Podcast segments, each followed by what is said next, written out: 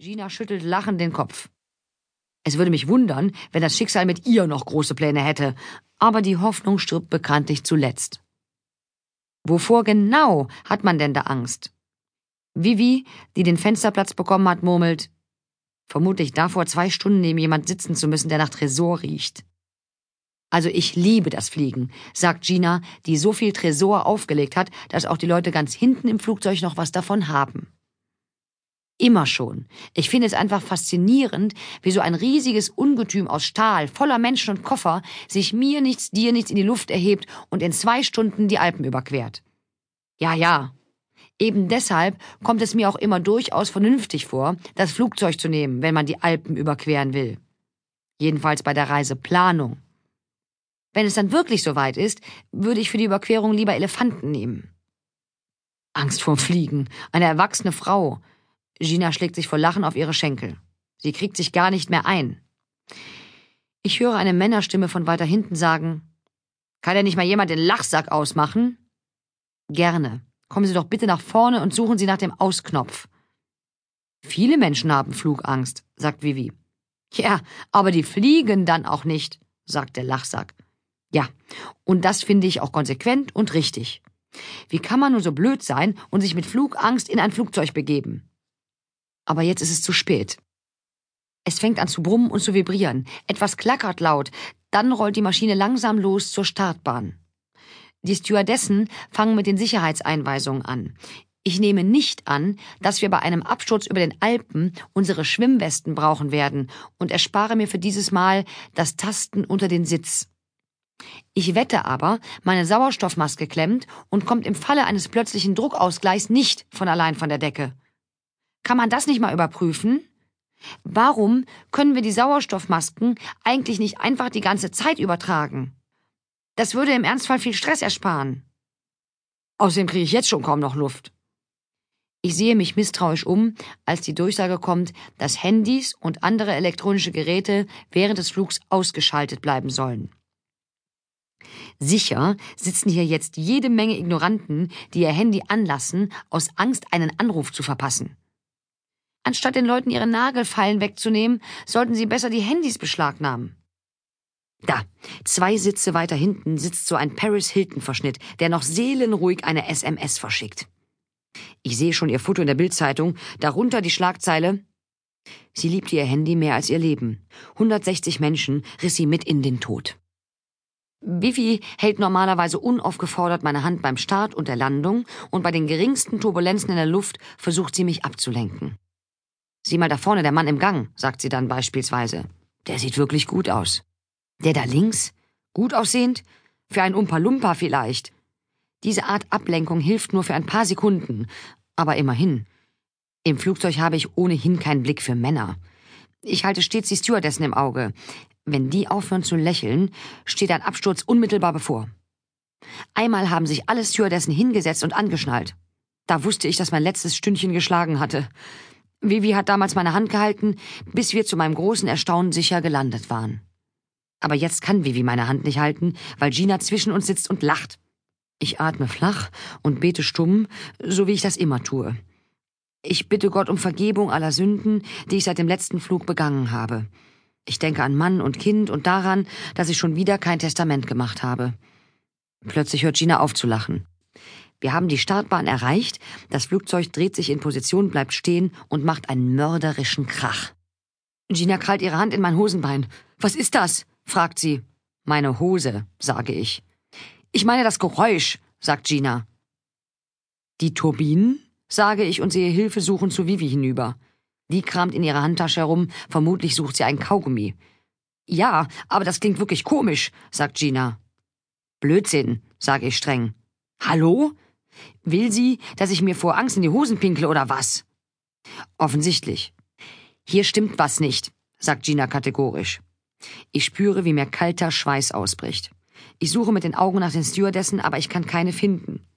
Sind sie etwa ausgestiegen, als sie das komische Geräusch gehört haben? Das Flugzeug setzt sich wieder in Bewegung und Gina macht sich stocksteif in ihrem Sitz. Na dann gute Nacht, sagt sie.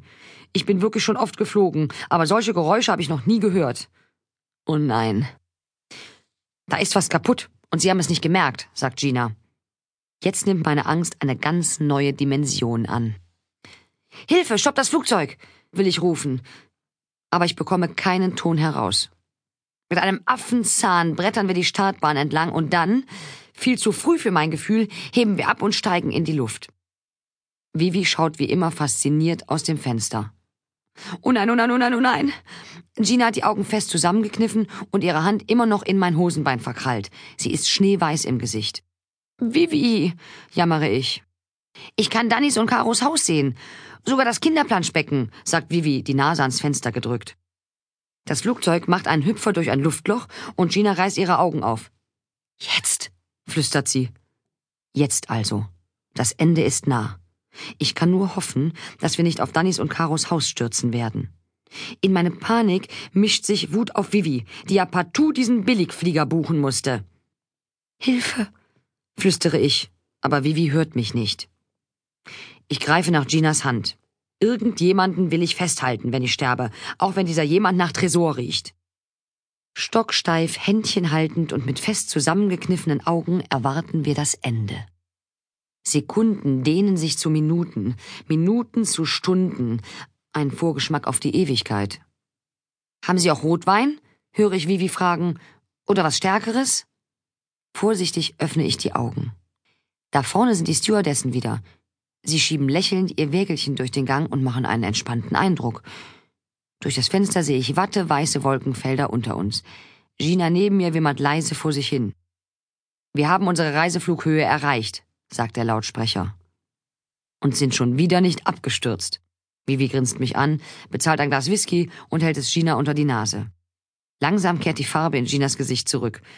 Wortlos greift sie nach dem Whisky und kippt ihn in einem Zug hinunter. Dann dreht sie sich zu mir um und mustert mich besorgt. Na, du Arme, war's sehr schlimm? fragt sie. Flugangst muss ja schrecklich sein. Ich schaue sie fassungslos an. Arachnophobie, Batrachophobie und Entomophobie.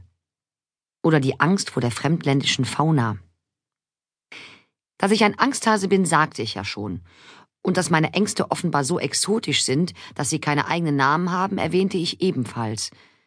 Dabei dachte ich wirklich, meine Phobien wären weit verbreitet, also quasi normal. Zum Beispiel die Angst, im Feriendomizil keinen funktionierenden Korkenzieher vorzufinden. Oder die Angst, aus Versehen den flauschigen Bademantel einzupacken, der dem Hotel gehört. Ich habe das ganze Internet nach den Fachbegriffen dafür durchsucht, aber nichts Passendes gefunden. Stattdessen bin ich auf zahllose andere Phobien gestoßen, die ebenfalls beim Reisen hinderlich sind. Und leider muss ich sagen, dass etliche davon auf mich zutreffen. Außer vielleicht der Koniophobie, der Angst vor Staub. Würde ich darunter leiden, könnte ich jetzt ganz sicher nicht so ruhig hier sitzen und schreiben. Ein einziger Blick unter mein Bett würde reichen, um einen echten Koniophobiker wohl für immer in eine geschlossene Abteilung zu bringen. Aufgrund meiner Recherchen weiß ich, dass die Angst vor nackten Bäuchen, die mich an Stränden und in der gemischten Sauna manchmal überfällt, gar nicht selten ist, denn sonst hätte sie keinen eigenen Namen und schon gar nicht so einen schönen. Man muss ihn eine Weile üben, aber dann kommt er einem lässig über die Lippen. Beim nächsten Mal, wenn ein zutraulicher älterer Herr an einem ansonsten menschenleeren Strand sein Handtuch einen Zentimeter neben meinem ausbreitet, mir zuzwinkert und sich anfängt zu entkleiden, werde ich meine Hand heben und sagen, um Himmels Willen, lassen Sie das T-Shirt an. Ich leide unter einer schlimmen Gymnogastrophobie. Und vielleicht habe ich ja Glück und der Mann rennt in Panik davon, weil er selber unter Sesquipedalophobie leidet, der Angst vor langen Wörtern. In diesem Fall würde es vielleicht Sinn machen, ein Schild hochzuhalten. Sesquipedalophobiker? Dann halten Sie besser Abstand. Für alle Fälle könnte man noch ein paar Kruzifixe, Haarbälle und Knoblauchzehen rund um das Handtuch arrangieren, am besten symmetrisch, denn dann würde man garantiert auch alle Staurophobiker, Swairachetophobiker, Skorodophobiker und Symmetrophobiker abschrecken. Gut, das mögen jetzt vielleicht an den Haarbällen herbeigezogene Phobien sein, aber unter der Angst vor Spinnen, diversen Amphibien und krabbelnden, stechenden und beißenden Insekten leide sicher nicht nur ich. Vor allem ausländische Spinnen, Amphibien und Insekten sind nun mal zum Fürchten. Jeder kennt doch jemanden, der jemand kennt, der im Ausland von einer Spinne in die Wange gebissen wurde und einen hässlichen Abszess bekam. Dieser Bekannte eines Bekannten sieht eines Morgens in den Spiegel